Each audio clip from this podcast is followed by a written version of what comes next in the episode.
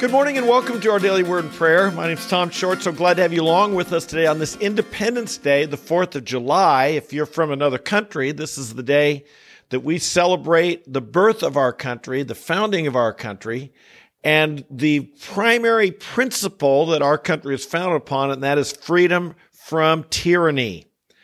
I titled today's message of is God does God ever give us the right to do wrong? And I'd like to answer that question. I'd like you to consider that question because I've also, the thumbnail, I talked about how uh, freedom perverted. Now, or now, what does it mean to be perverted? It means to depart from its original course, to depart from its intended purpose. That's what the word means. And I think that I'd like to talk this morning just a bit to look at what did our founders think about freedom? What does the Bible say about freedom? And what do we think about have we perverted it today? We celebrate today the signing of the Declaration of Independence. I'd like to read you the first sentence of it. Read carefully and, and uh, look at what it says. We hold these truths to be self evident that all men are created equal, that they are endowed with certain inalienable rights, that among these are life, liberty, and the pursuit of happiness. Question Did I quote that accurately? Did you find a mistake in there? If you're in the chat here, you might jot down there what I might have said improperly there. But this is the way this is often being quoted. And there's a little mistake in here that's not insignificant. There's an omission in here that is not insignificant. And it relates to the whole concept of freedom. It started primarily in, in terms of a public way with President Barack Obama who often would quote this exactly this way. And yet he received a lot of criticism because he left something out. And people continue to quote it often this way. And they, we call this revising history. Now, you may or may not agree with this statement, but if you're going to uh, quote it, you should quote it accurately. Let's look at how it really reads. We hold these truths to be self evident that all men are created equal, that they are endowed by their Creator. Aha! God was the one who was left out. Humanists believe that our rights are innate in us as human beings. Our founders believe, I believe, I hope you believe, that our rights as, as human beings as American citizens and so forth are given to us by our Creator. Let's read it again. We hold these truths to be self evident that all men are created equal, that they are endowed by their Creator with certain inalienable rights, that among these are life, liberty, and the pursuit of happiness. On campus, I often ask students, where do our rights come from as Americans? And they almost always say, I mean, 99.99% of the time, they'll say the government, they'll say the Constitution, they'll say our laws. Oh my goodness, this is why we fight the, fought the Revolutionary War. We fought the Revolutionary War because we contended that our rights are not given to us by the crown, by the king, by King George specifically, and because he doesn't, because they're given to us by God, no government has the right to take them away. That's why we fought this war. But because our education has to take God out, it has to scrub out any mention of God or creator. God forbid, well, they can use the word in that phrase, forbid that we would ever imply that we got here by a creator rather than by evolution. And, and so to take out because they don't want to talk about God, they leave that out. And if God, if our rights are not given to us by God, if you leave God out of the picture, then of course the next highest authority is the government. But friends, be clear. This is why we fought the revolution. We contended, and it's written in our declaration, our, our founding vision statement, that governments exist to secure our rights, not to give us rights. If they give us rights, they can take them away. But if God gives us our rights, no one has the right to take them away. Governments only secure those rights. And so this leads to today's question because I contend that our whole understanding of freedom has been terribly perverted from its original intent and what our founders had in mind.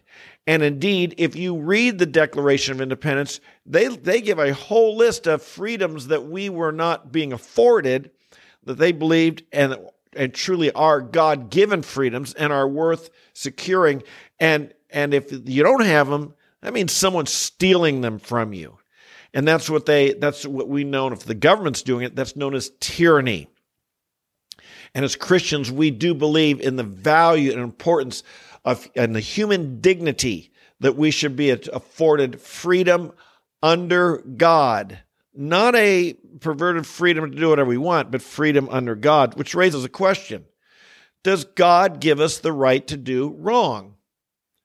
In our culture today, so often the hot button issues of our culture are issues about people uh, uh, pro- protesting that they have freedom. And what are some of these hot? We know them. I have the freedom to look at pornography. I have the freedom to uh, to promote pornography. I have the freedom to uh, with my body to have an abortion and kill my unborn child. I have the freedom to love whomever I want and to love them sexually and in in perverted, uh, unnatural, ungodly, unholy, perverted ways. I have the, the, the, the, all of these freedoms that we say. I have the freedom because I've been oppressed to loot or to steal or to take what belongs to another. I have a right to what he has because I've been oppressed. All of these things, a perversion of freedom, because freedom is seen, our founders saw it as a gift from God and to be used under God. Dare I say, freedom should be understood as the as the the freedom not put upon us to do what is wicked, what is evil, but rather to do what is good. The freedom to do what is good under God.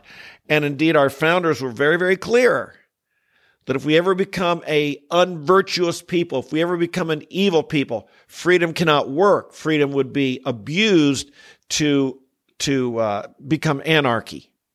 And indeed, we see that more and more in in our country. We've seen it in Europe, the, you know, in France, these riots in France and so forth, where there's just anarchy is at, as at hand. Second Corinthians chapter 3, 17, I don't have it up on the screen, but it says, where the Spirit of the Lord is, there is liberty. Jesus said in John 8, 31, that you shall know, if you abide in his word, abide in the word of God, you'll know the truth, and the truth will make you free. He went on to say that all who commit sin become the slaves of sin. I think what our, in, in, in other words, what our founders were trying to say is true freedom, political freedom, true free economic freedom. It, it, it really is only possible when we have that spiritual freedom, the freedom and power over sin. Jesus came to liberate us. Jesus Christ gives us freedom over sin. When we don't have Christ, we don't have the truth. We become the slaves of sin. And when people assert their political freedom and their economic freedom, when in reality they're a slave of sin, it leads to disaster. When they're a slave of greed, their economic freedom leads to fraud and theft and taking advantage of others when when people don't have moral freedom through faith in Jesus Christ, it leads to uh, it, the the political freedom they amount to is damaging to others. Romans 1 says it's degrading to their bodies and it and it leads even to sickness, death and disease. These are the freedoms that if, if we don't have this freedom in Christ, we end up abusing the economic and the political freedoms that our founders fought for us to have. Paul writes in Galatians chapter 5 It was for freedom that Christ set us free. Therefore, keep standing firm and do not be subject again to a yoke of slavery. Again, he says in verse 13, For you are called to freedom, brethren, only do not turn your freedom into an opportunity for the flesh, but through love serve one another. here we don't want to confuse the spiritual freedom from legalistic religion, from bondage to sin that Jesus talks about and that Paul's talking about here in Galatians 5. We don't want to confuse that with political or economic freedom. But what we do want to say is when we when people have this freedom in Christ, it's natural to say, well, I, I want to be free to worship God, free to pursue the God given uh, goals that God has given me, the things God has put in my heart, the things God has led me to do. I don't want a government interfering and being tyrannical. Indeed, this is what our revolution was about. It came after the Great Awakening, when people realized they, they had this birth of rebirth of salvation drawing near to God, knowing God personally, and they and that will create within us a desire to be free. You know, it's interesting when you see even the fall of the Soviet Union and the Eastern Bloc countries, the Iron Curtain, how big a part the church played in this. How big a part people who wanted to be free under God were the leaders in the in the in, in, modern freedom movements movements of our time. And you realize the civil rights movement that was in the black churches. The anti-communist movement that was in the churches of, of eastern europe and the soviet union. Uh, in our american revolution the call for freedom was in the in the started in the churches. Indeed in our uh, in our civil war so often the, the abolition it was in the churches Christians who have freedom in Christ have been the ones who call for freedom, call for freedom, political and economic freedom. My friends, we've become more and more godless as a nation, more and more secular as a nation. And as we've cast off God, more and more people are comfortable with, with uh, losing our freedoms of speech, our freedoms of religion, our, our freedoms to autonomy with our body, all kinds of freedoms that we have taken for granted our freedom of association, our freedom to say things on, nowadays online or wherever. Freedom once lost is hard to regain. Let's value it, let's protect it, let's exercise it. You've heard me tell the story of the, the, the, the vet who heard me preaching on a campus and at Miami Dade College in Florida. And he, he talked about how, after hearing me preach, he said, He fought for our freedoms. Friends died for our freedoms. In war, his friends died. And he comes on campus every day and he sees the LGBT people and the pro choice people out campaigning, getting signatures and so on for their freedoms. And he says they have every right to do that. But he said today was the first day he was proud of the way someone was using the freedoms for which he had risked his life. Proud how? He heard me preaching the gospel. Let's make sure that those of us who value freedom, we use it. We, we value it. We, one day we may look back and say, Oh, I wish that when I'd had it, I'd spoken up. Oh, I wish that when I'd had it, I would have been faithful because once gone, it's hard to get back. We are in uh, difficult days. The hour is late.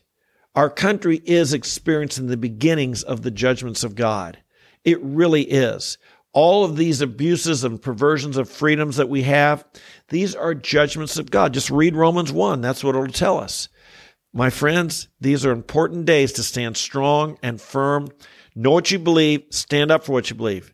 Hey, if I'm, I'm 66 years old, this July 4th, I'm going to be with all my grandchildren. I plan to talk to them, gather them around, and talk to them about what freedom means freedom under Christ.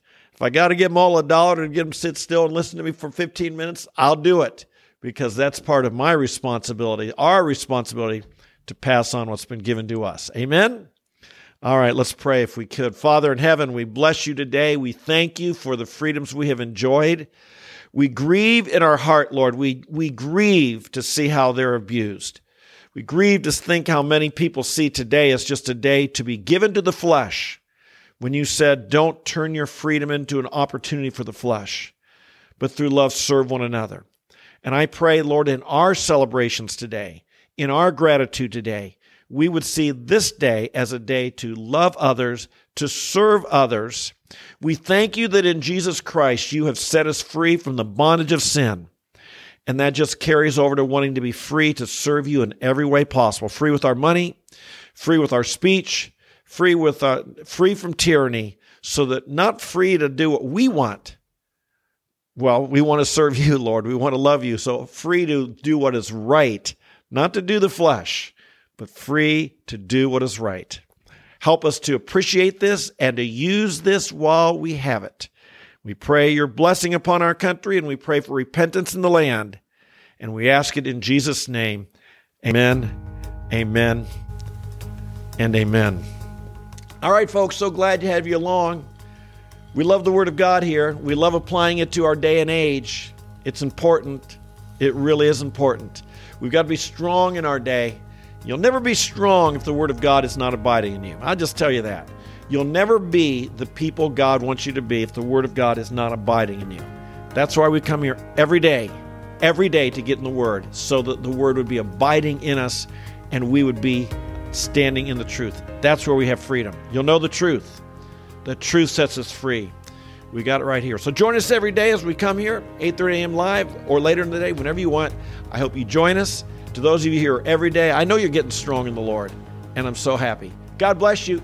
You have a wonderful day. Celebrate your freedom, appreciate Him, and pass it on. We'll see you tomorrow. Bye bye.